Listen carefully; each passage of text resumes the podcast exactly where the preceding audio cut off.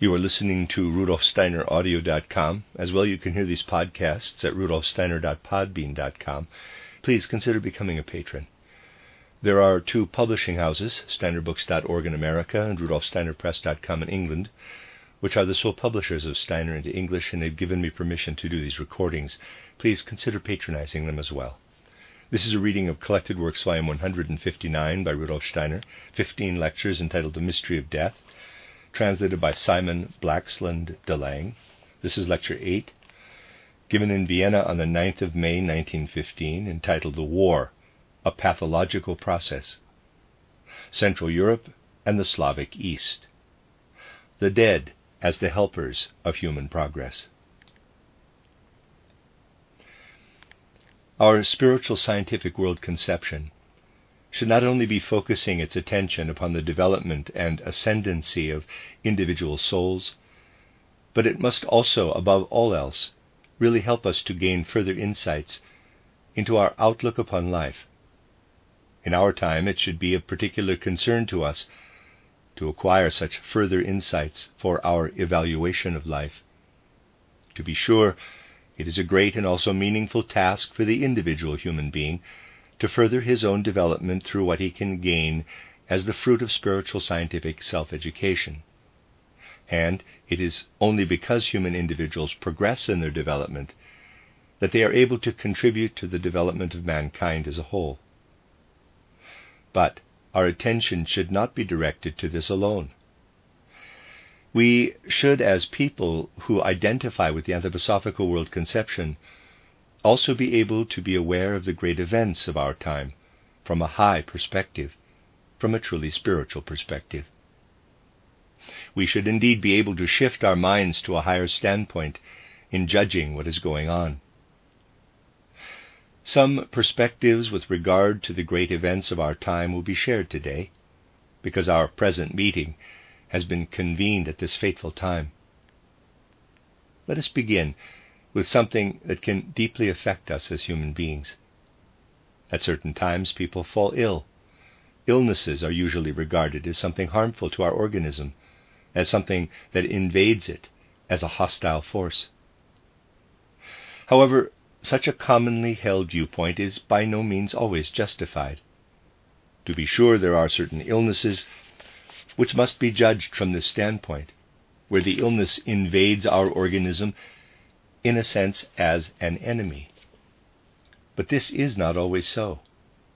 It is not even so in the majority of cases, for illness is by and large something altogether different. In most cases, illness is not the enemy, but actually the friend of the organism. The actual enemy of the organism precedes the illness in the majority of cases. It develops within a person before the outbreak of the outwardly visible illness. There are opposing forces in the organism, and the illness that erupts at a particular point is the organism's attempt to defend itself against these opposing forces, which had not previously been noticed. The illness is often the beginning of the organism's work to bring about healing. It is what the organism undertakes to battle against the hostile influences that precede the illness.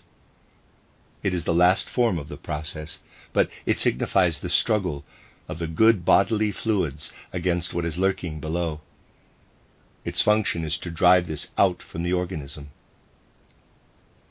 Only if we look upon the greatest majority of illnesses in this way do we arrive at a true conception of the process of illness. The illness is, therefore, an indication that something preceded its outbreak, which is being expelled from the organism by the illness.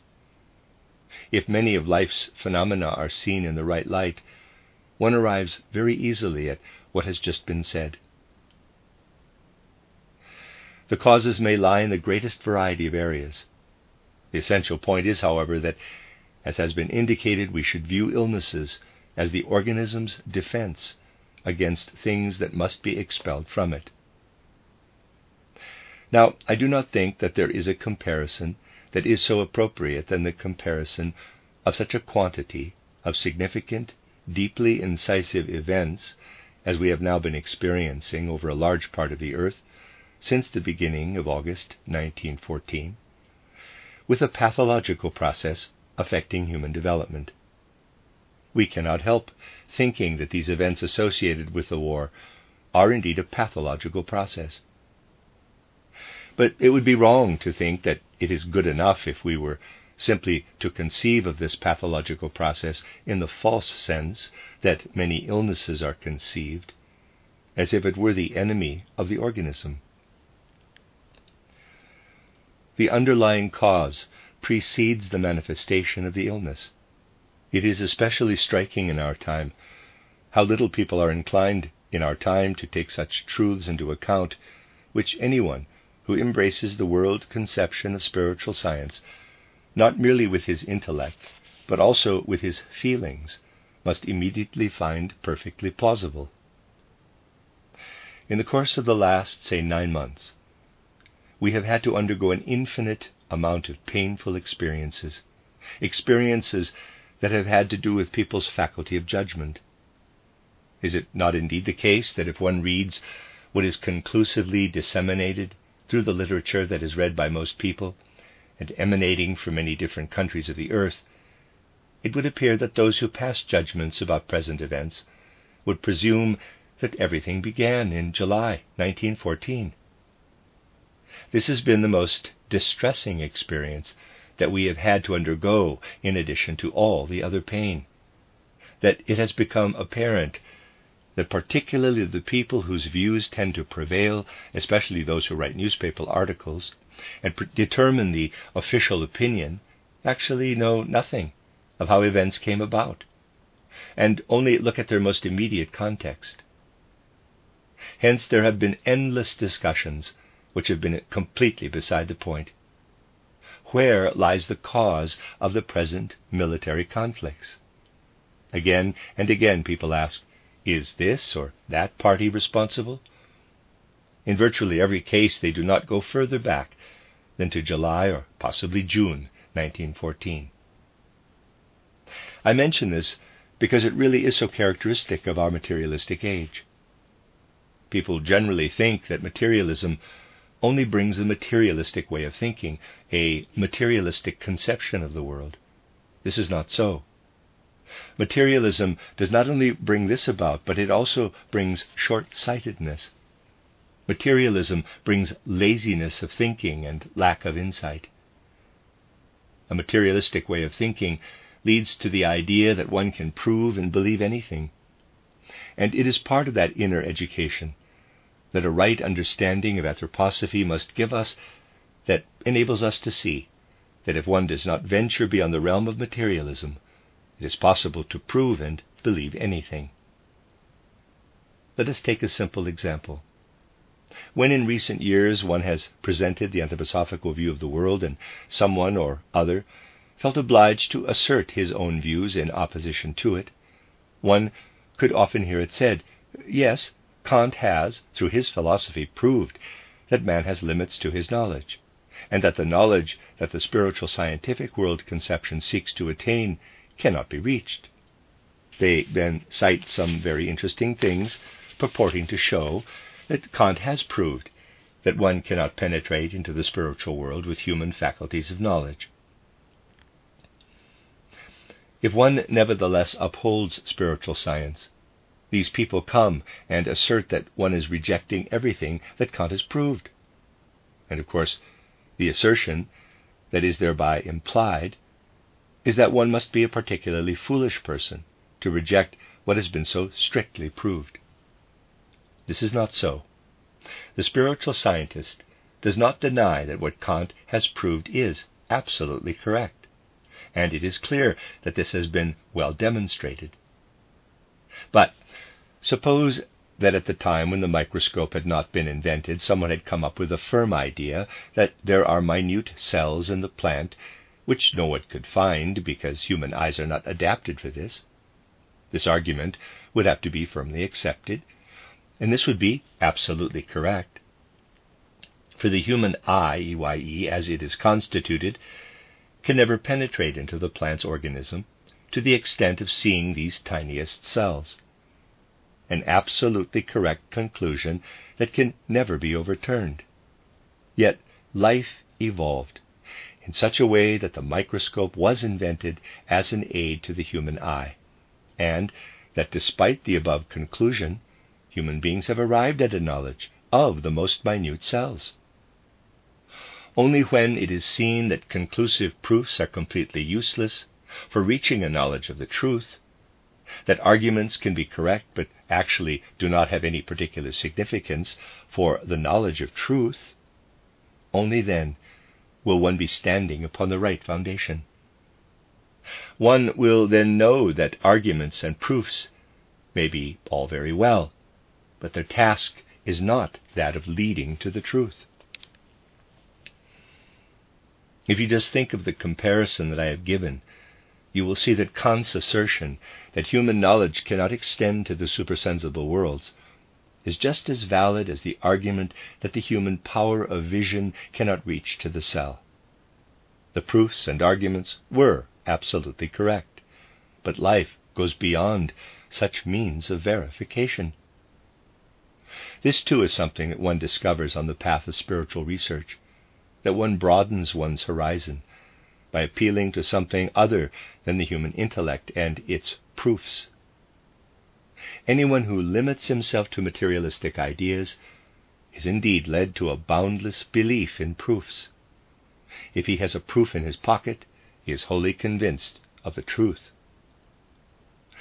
Spiritual science will show us that one can indeed perfectly well furnish proofs of one thing or another, but that intellectual proofs have no significance for arriving at real truth. It is therefore a symptom of our materialistic age that people become short-sighted in their intellectual views. If, moreover, this intellectual short-sightedness is also imbued with passions, something comes about which we do not only see in the war that European peoples are waging with weapons, but in their hostile attitude to one another, where one country accuses the others of all manner of things without any prospect that one might ever, not only during the war, be able to convince the others. Moreover, anyone who thinks that a neutral state might ever be able to choose between the assertions of two hostile states is simply being naive.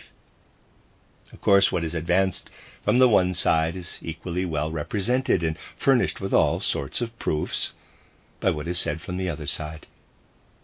One acquires real insight only if one enters into the deeper foundations of the whole of human evolution.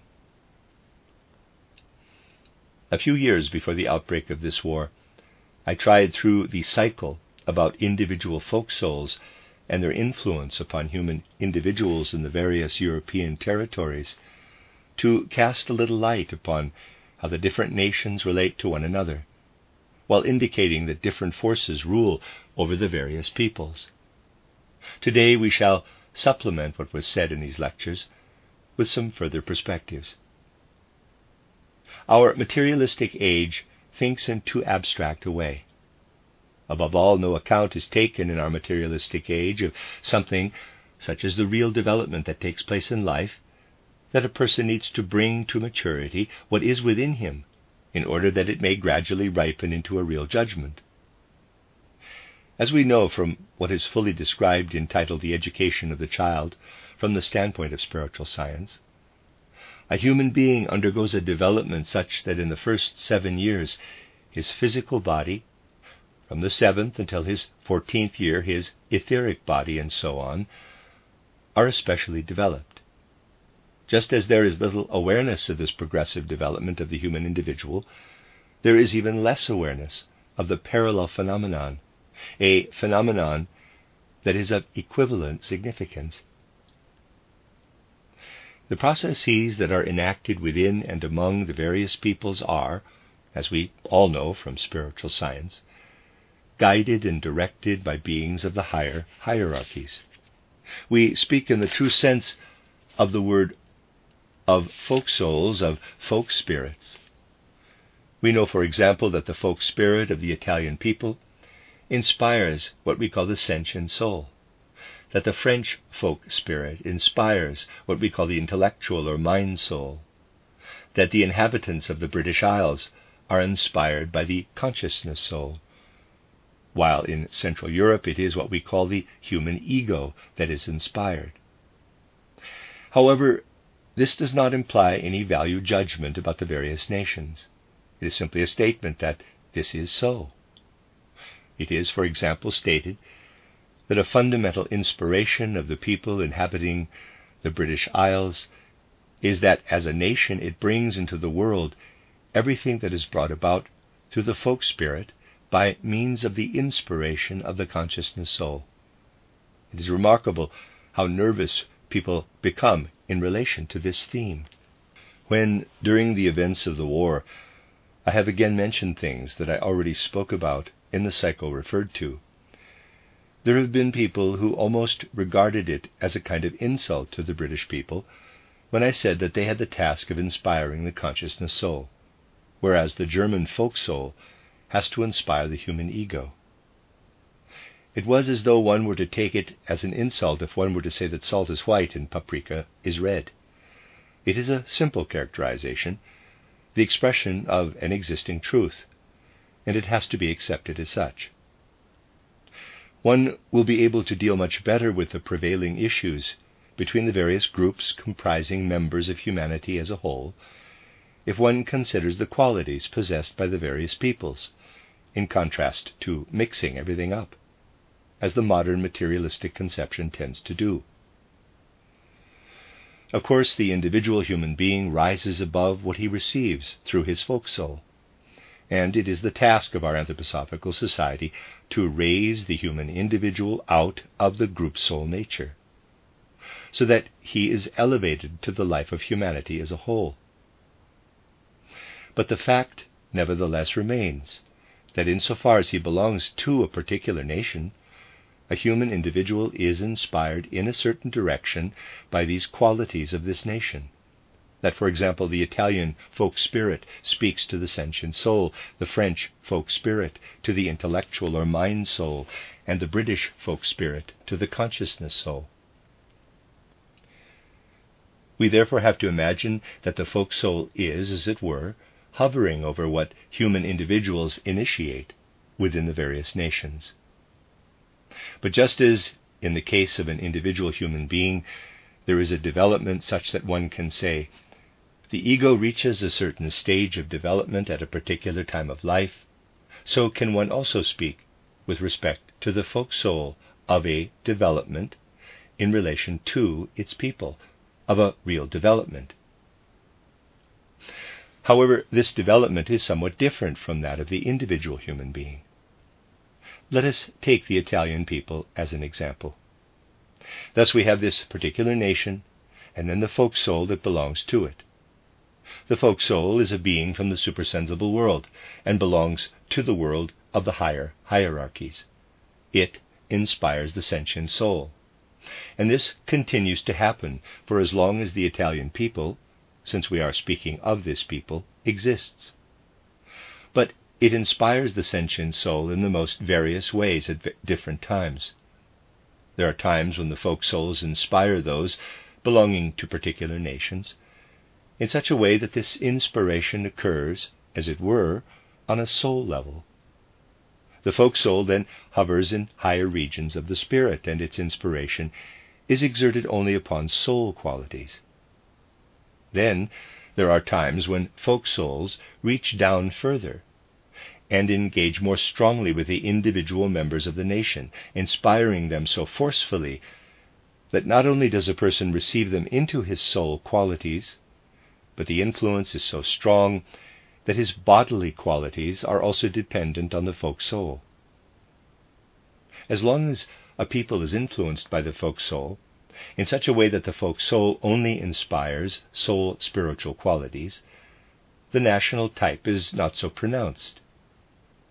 In such a case, the forces of the folk soul do not penetrate into the blood of individual human beings.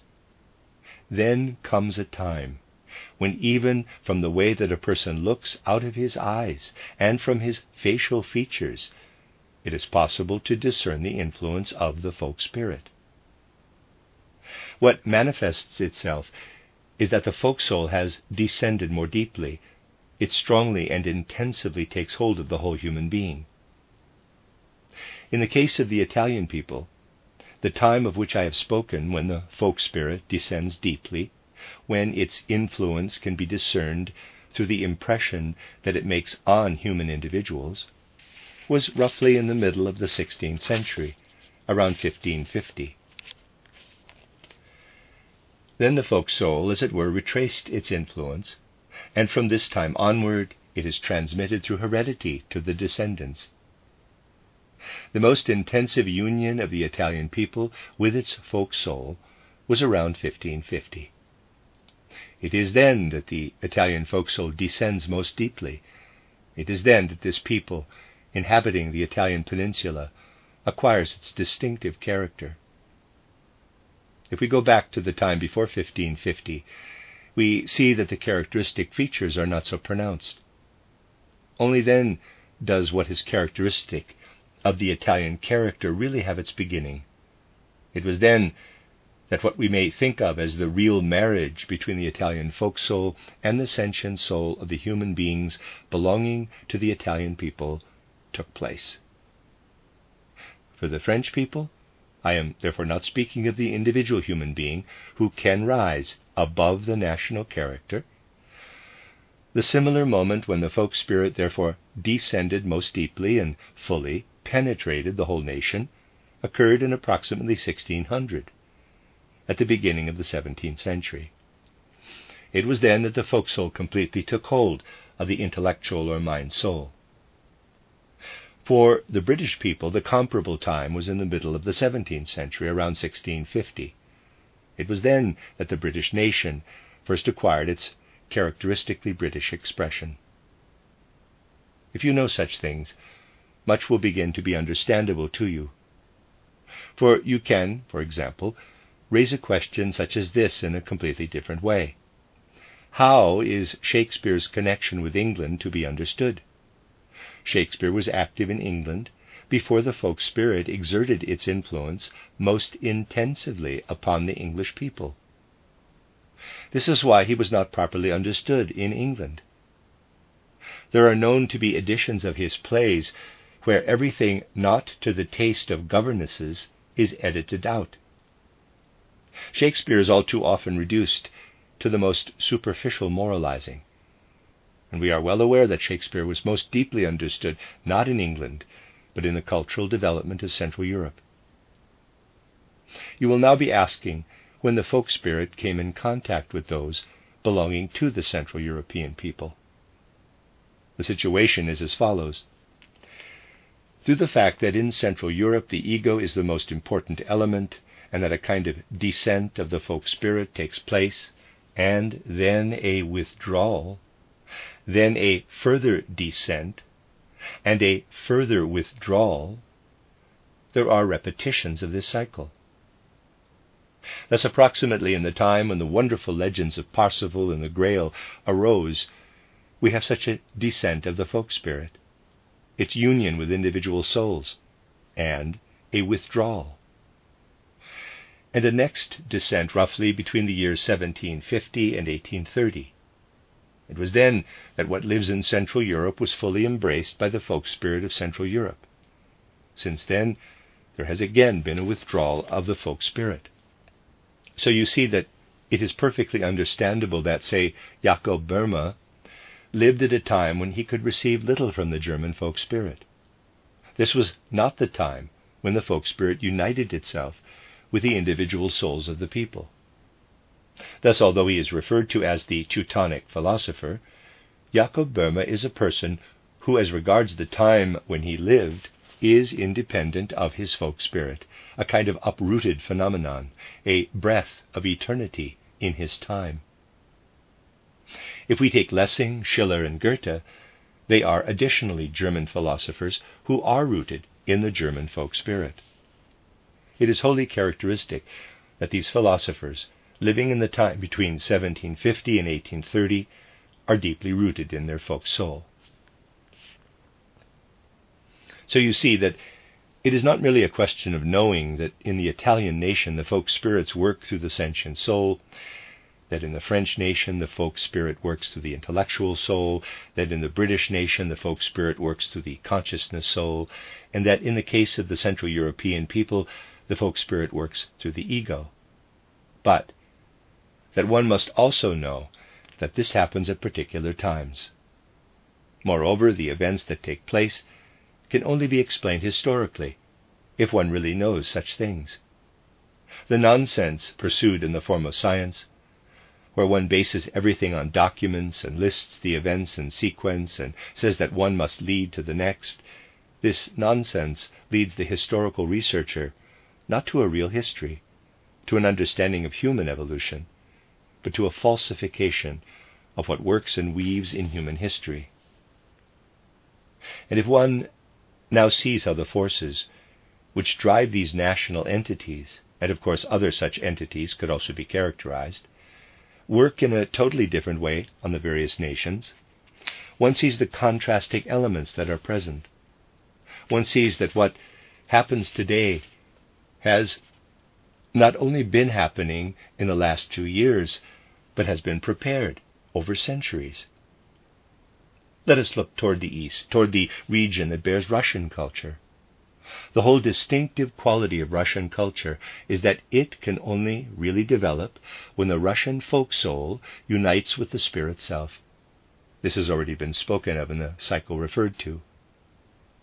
This means that a future time must come when the characteristic features of the European East will, for the first time, acquire a definite form. And this will be completely different from what takes place in Western or Central Europe. For the time being, however, it is understandable that what is assigned to Russian culture does not yet exist, but that Russian culture, and also the individual human being, relates to the spirit self by always looking up to it. Individual Russians, and even deep-thinking Russian philosophers, do not express the loftiest thoughts as is done in Central Europe, but in a completely different way. Here we find something highly characteristic. For what is a distinctive quality of Central European life? You all know that there was a time of the great mystics when Meister Eckhart, Johannes Tauler, and others were all active. They all sought the divine essence that is contained in the human soul. They endeavored to find the God within them, quote, the little spark within the heart, close quote, as Eckhart expressed it. Within the soul, they said, there must be something where the Godhead is directly present. And so there arose that aspiration where the ego sought to unite itself with the Godhead within. This divine essence, the Godhead, was to be striven for. It called for an active process of development. This is a characteristic feature of the whole of Central European cultural life. Just think of the infinite depth of feeling expressed by someone who, I might say, is internationally recognized as being representative of Central European culture and spiritual life, Angelus Silesius, when he says in one of the beautiful verses contained in his Cherubinischer Wandersmann, "When I die, it is not I who dies, but God dies in me." Consider how infinitely profound this is. For someone who says this has livingly grasped the idea of immortality, and that he has felt, when a human individual dies, this means that the person concerned is imbued with the Godhead. This phenomenon of death is one that has to do not with man, but with God. And since God cannot die, death must only be an illusion. Death can therefore not be a destruction of life. Someone who says, quote, "When I die, it is not I who dies, but God dies in me," close quote, knows of the existence of the immortal soul. It is a feeling of infinite depth that lives in Angelus Silesius. This is a consequence of the fact that the inspiration here occurs in the ego. When the inspiration occurs in the sentient soul, something can happen, as it did, for example, in the case of Giordano Bruno. This friar felt passionately engaged with the discoveries of Copernicus. He felt that the whole world was enlivened. If you read anything that Giordano Bruno has written, you will find it confirmed that inasmuch as he derived from an Italian background, he furnishes the proof that the folk soul is here inspiring the sentient soul. Cartesius, or Descartes, was born at the time of French development that has been characterized, when the French folk spirit fully united itself with the French people. If you read a page of Descartes, the French philosopher, you'll find that on every page he confirms what spiritual science finds, that the inspiration of the folk spirit is influencing the intellectual soul. If you read Locke or Hume or another English philosopher, up to and including Mill and Spencer, you find throughout the inspiration of the consciousness soul. If you read Fichte, as he struggles within the ego itself, you have the inspiration of the ego through the folk soul. This is characteristic of the fact that this Central European folk soul is experienced within the ego, and that therefore the ego is the truly aspirational quality, with, I may say, all its strength and errors, its mistakes and its conquests. If someone from Central Europe is to find the path to Christ, he needs to give birth to him within his own soul. Try to find in the cultural life of Russia, if it has not been outwardly overwhelmed by Western culture, this idea of experiencing Christ or God in one's inner being. You will not be able to find it. The expectation is always that what enters into history manifests itself, as Soloviev says, as a miracle.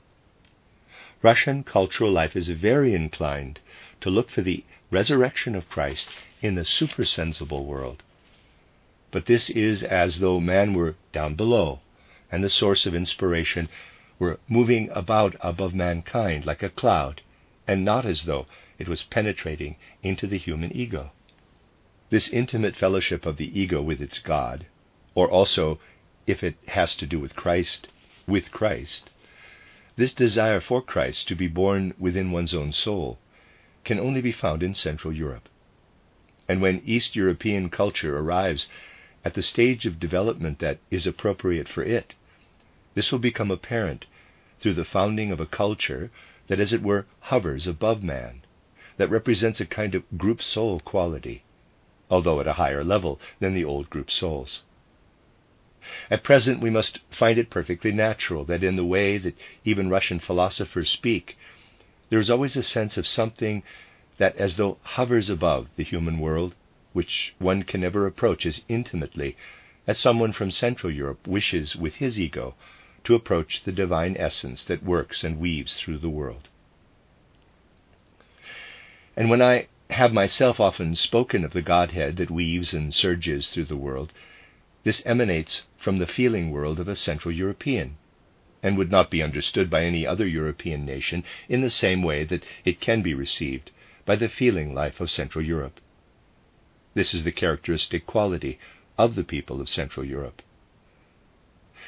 These are the forces that live in the different peoples and that confront one another, and which therefore again and again have to engage in conflicts involving powerful discharges and explosions, just as clouds release their burden of rain and cause lightning and storms. But do we not see, one might now say, that words have resounded in the East as a kind of rallying cry, with the intention that the culture of Eastern Europe should begin now, that it should extend over the unworthy West of Europe and overwhelm it? Do we not see that the Slavophiles, the Pan-Slavists and Pan-Slavism, have appeared, exemplified especially in figures such as Dostoevsky and others, that in his program Dostoevsky put forward particular points where he says, "All you Western Europeans, you have a degenerate culture that must be replaced by Eastern Europe."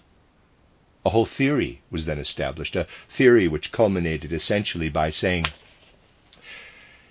in the West, everything has become decadent, and it must be replaced by the fresh forces of the East.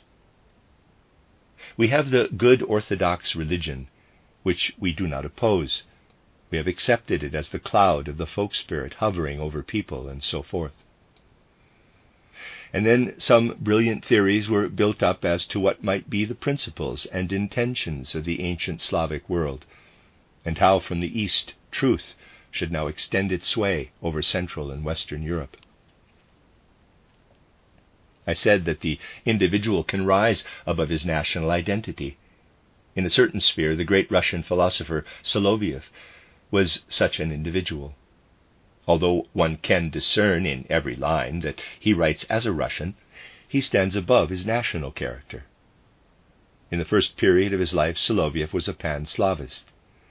But he then penetrated more deeply into what the pan-Slavists and Slavophiles presented as a kind of philosophy or world conception of nations.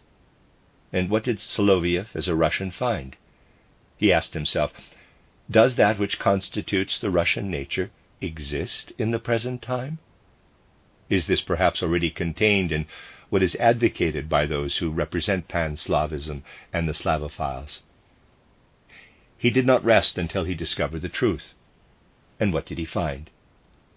He investigated the assertions of the Slavophiles to whom he had previously belonged in a very thorough way, and he found that a large part of the thought forms, assertions, and intentions were taken from the French philosopher de Maistre, who sympathized with the Jesuits, that he was the great teacher of the Slavophiles as regards their world conception. Soloviev himself demonstrated that Slavophilism did not grow out of Russian soil, but was derived from de Maistre. And he also discovered something else. He unearthed a long-forgotten German book from the nineteenth century, which no one in Germany knows about. The Slavophiles extracted whole portions from it in their literature. What is the strange phenomenon that confronts us here? People believe that something that is supposedly derived from the East comes from there, and it is a Western import. It came from the West and is being sent back again to people in the West. People in the West are made acquainted with their own thought forms, because the thought forms peculiar to the East do not yet exist. When things are clearly investigated, there is always confirmation of what spiritual science has to say. Thus, in what seeks to roll in from the East, we are dealing with something that is still elemental, with something that will only be developed if it receives what has developed in Central Europe as lovingly as Central Europe lovingly received Greek and Latin culture from the South. For the course of human development is such that the later absorbs what came before. And the Faust mentality that I was able to characterize in yesterday's public lecture, when I spoke of the year seventeen seventy, was experienced by Goethe as a Faustian aspiration when he said, quote, "Philosophy have I digested, the whole of law and medicine. From each its secrets I have wrested, theology, alas, thrown in. Poor fool, with all this sweated lore, I stand no wiser than before." Close quote. Translated by Philip Wayne, end of footnote. There then arose a rich German cultural life, an immensely rich, intense striving in German culture. But if Goethe had written his Faust forty years later, he would certainly not have begun with, quote, "Habe nun ach Philosophie," uh, English philosophy have I digested, and so forth, close quote, and have become the wise man of all ages, but he would nevertheless have written his Faust as he did in seventeen seventy. This living aspiration enters the ego from the inspiration of the folk soul, from that intimate connection of the ego with the folk spirit. This is a fundamental quality of the spiritual culture of Central Europe, and East European culture must lovingly unite itself with it. It must accept it. That which had to flow to Central Europe was in former times absorbed from cultures of the South. When this elemental wave of development comes rolling in from the East, it is as if the pupil is angry with his teacher because he ought to be learning something from him and therefore wants to give him a good hiding. It is a somewhat trivial comparison, but it is nevertheless a comparison that presents the actual state of affairs. Large numbers of people live together in Europe with completely different developmental forces. These different developmental forces must actively compete with one another, They must assert themselves in a variety of ways. The opposing forces that undoubtedly exist, forces that come in conflict with one another, have long been developing, and it is when one attends to the finer details that one finds everywhere the things that spiritual science has to say.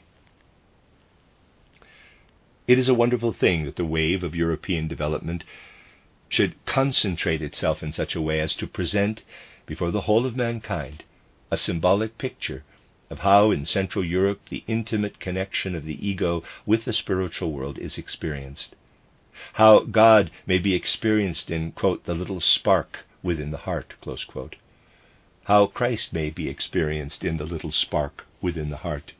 Christ himself must become a living presence within the human ego. Hence, as in no other European language, the whole development in Central Europe tends gradually toward what is called the ego, or I, Ich. And the German word Ich is I C H, Ich, which is equivalent to I C H, or Jesus Christ, as in Central Europe, like a mighty symbol reflecting the intimate interplay of what can be the soul's holiest possession with the soul itself. Jesus Christ and the human ego at one and the same time.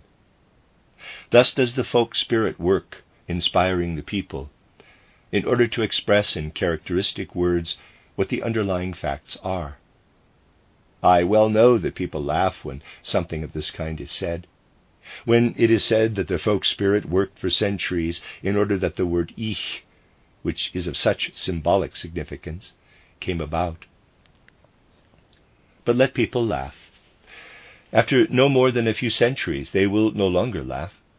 They will regard this as having far more significance than what are referred to today as laws of nature. The influence of this wave of development has been highly characteristic. Only a very small part of the truth comes to conscious expression.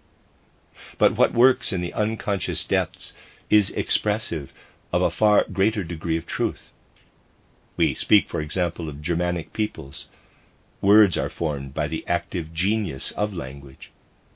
One part of the inhabitants of Central Europe calls itself German, but when one speaks of Germanic peoples, this includes Germany, Austria, Holland, the Scandinavian nations, and also those living in the British Isles. The word Germanic extends over a wide area. Someone living in the British Isles, however, rejects it. When he uses the word German, he just means those living in Germany. He does not have an equivalent for the German word Germain, except in the historical sense of ancient German or Teuton. The German language encompasses a far wider meaning with the word. It tends, as such, toward putting the word at the service of selflessness. The German does not only refer to himself when he uses the word Germain, but includes all the others as well. The Briton rejects this. If you explore the wonders of the creative genius of language, you will see that there really is something wonderful there. With regard to what people have in their consciousness, there arises Maya, the great illusion.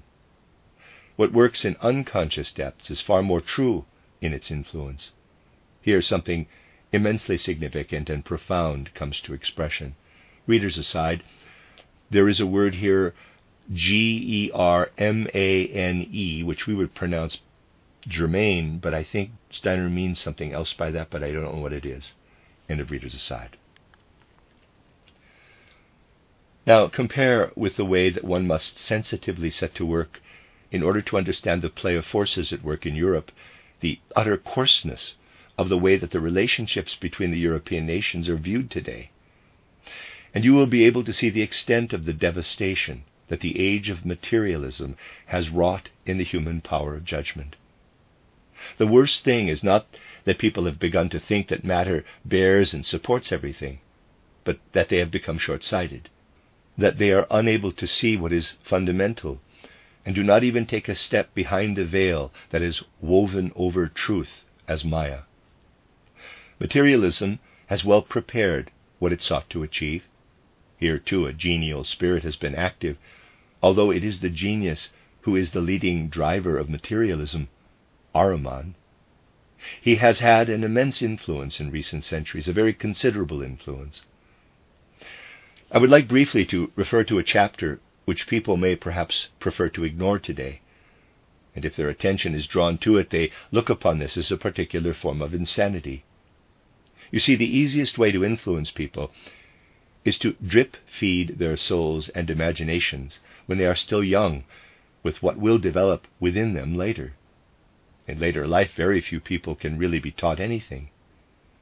Ahriman would never have better prospects of preparing souls in a genuinely materialistic way than if he drip-feeds the souls of young people and children with what continues to work on in the unconscious.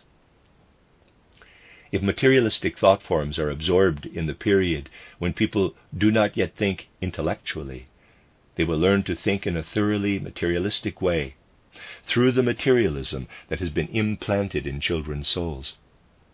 Ahriman achieved this by inspiring a writer of the materialistic age with the idea of title Robinson Crusoe.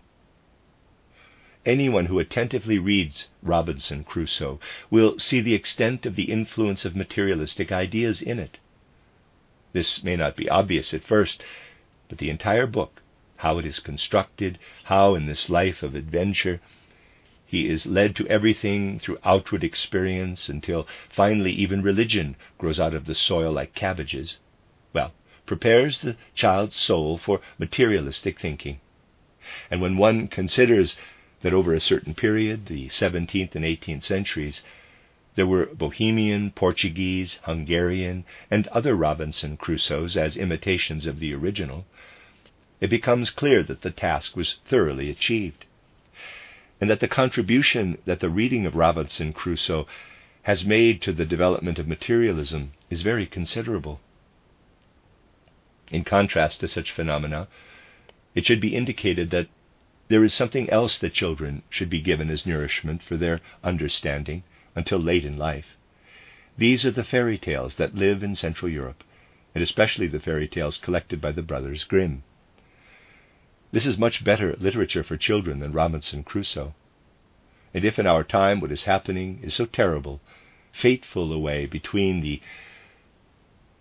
European nations is understood as an incitement to look more closely at the way that what now manifests itself in the present has been developing beneath the surface of events, one will readily come to see that it is not ultimately a question of whether a few scholars send their titles and diplomas back to England. If the incitement afforded by this time proves to be so strong that one recognizes the materialistically inspired consciousness soul of the British people in its full significance, one will also perceive the significance of letting children read Robinson Crusoe and prevent this happening. If one comes to be able to take account of the warnings of our present time, one will have to set to work in a much more thorough and more radical way. It is now thirty-five years since I began to interpret Goethe's spiritual scientific task. I tried to show that in Goethe's theory of evolution, something of great spiritual magnitude was presented. The time must come when this is perceived more widely, for Goethe has given a great powerful theory of evolution, which has spiritual stature. People found this difficult to understand. Darwin, who gave in a coarser, materialistic way what Goethe had presented in a more refined spiritual form in his theory of evolution, was able to have greater influence in the age of materialism. Central Europe was thoroughly taken over by England.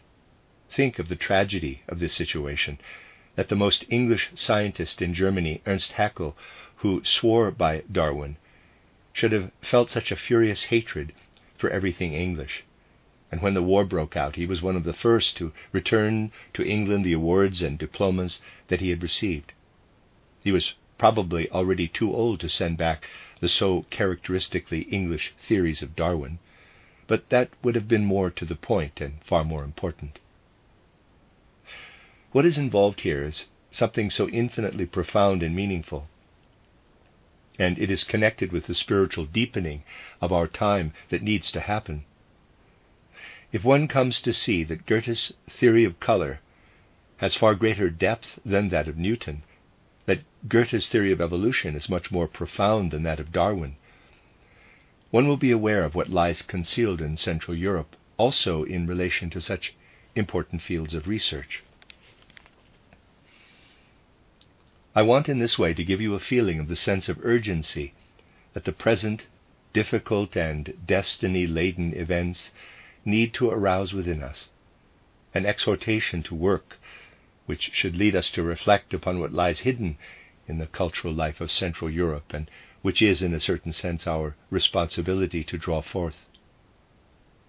This is also what I meant when I said yesterday in the public lecture that this cultural, spiritual life of Central Europe contains seeds that must bring forth blossoms and fruit.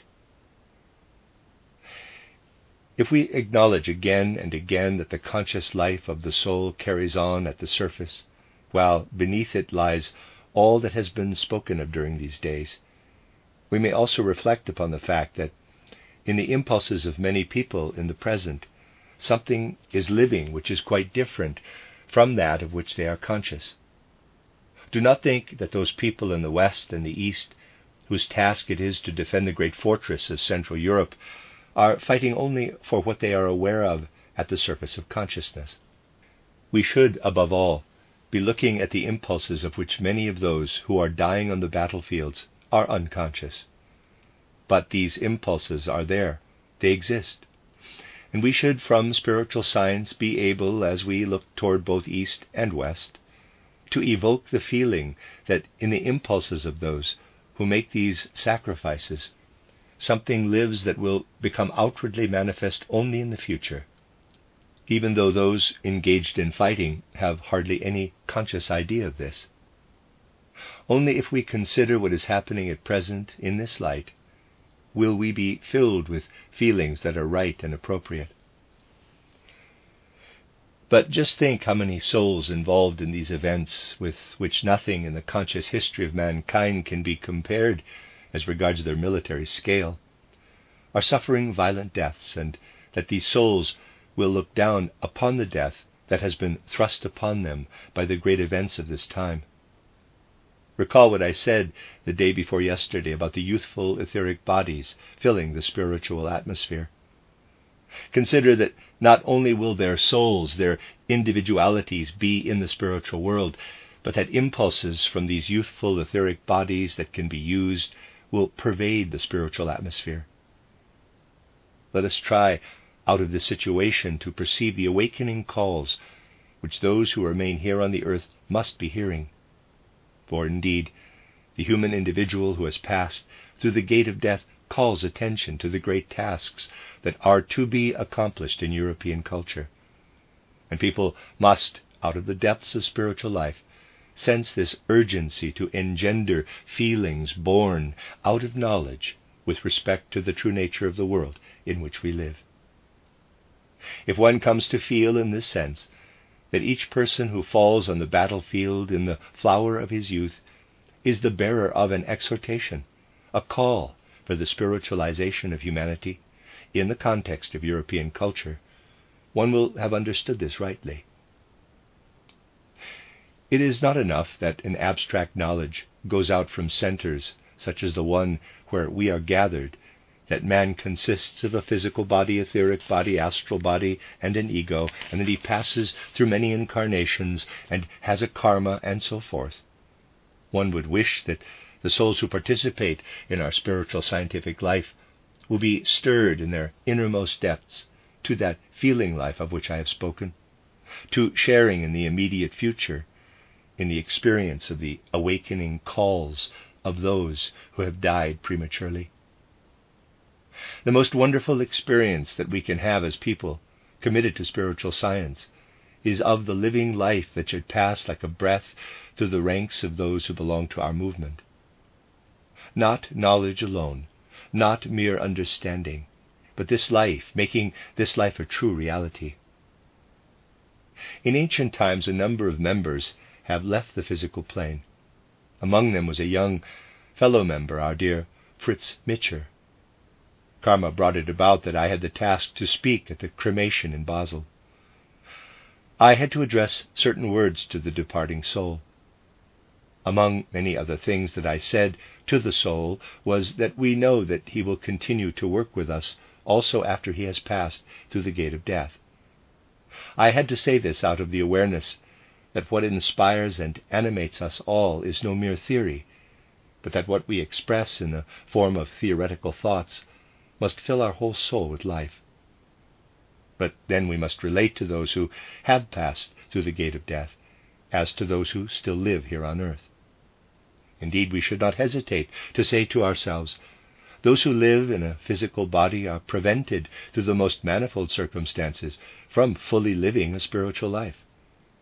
What a lot of impediments we can discern in this physical earthly life, where it is a question of recognizing the really great tasks of evolution, and even more so when it is a case of fulfilling them. But the dead are far more reliable.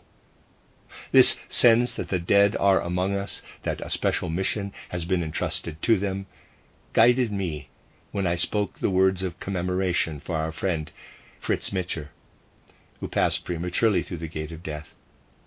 And what was said for him relates to many others who have crossed this threshold. We see in them our most important collaborators, and it will not be misunderstood when I say that in our spiritual work we can rely far more on the dead than on the living. But in order to be able to say this, we must be livingly engaged in what our spiritual movement can give us. My basic premise is that also, in an outward sense, those who have crossed the threshold of death in our destiny-laden time are our most important collaborators in the spiritualizing of the human culture of the future. For the death to which those who have passed through this portal look back becomes a great teacher. And many people today need stronger teachers than life can give. One can see this through numerous examples. I should like to give an example out of many others that could be given. A sensational article opposing the spiritual science which I advocate appeared several years ago in a journal called Hochland that is published in South Germany. This article created a great stir. Many people were convinced by it because it was written by a famous professor of philosophy. The editor of that journal, Hochland, Highland, accepted this article.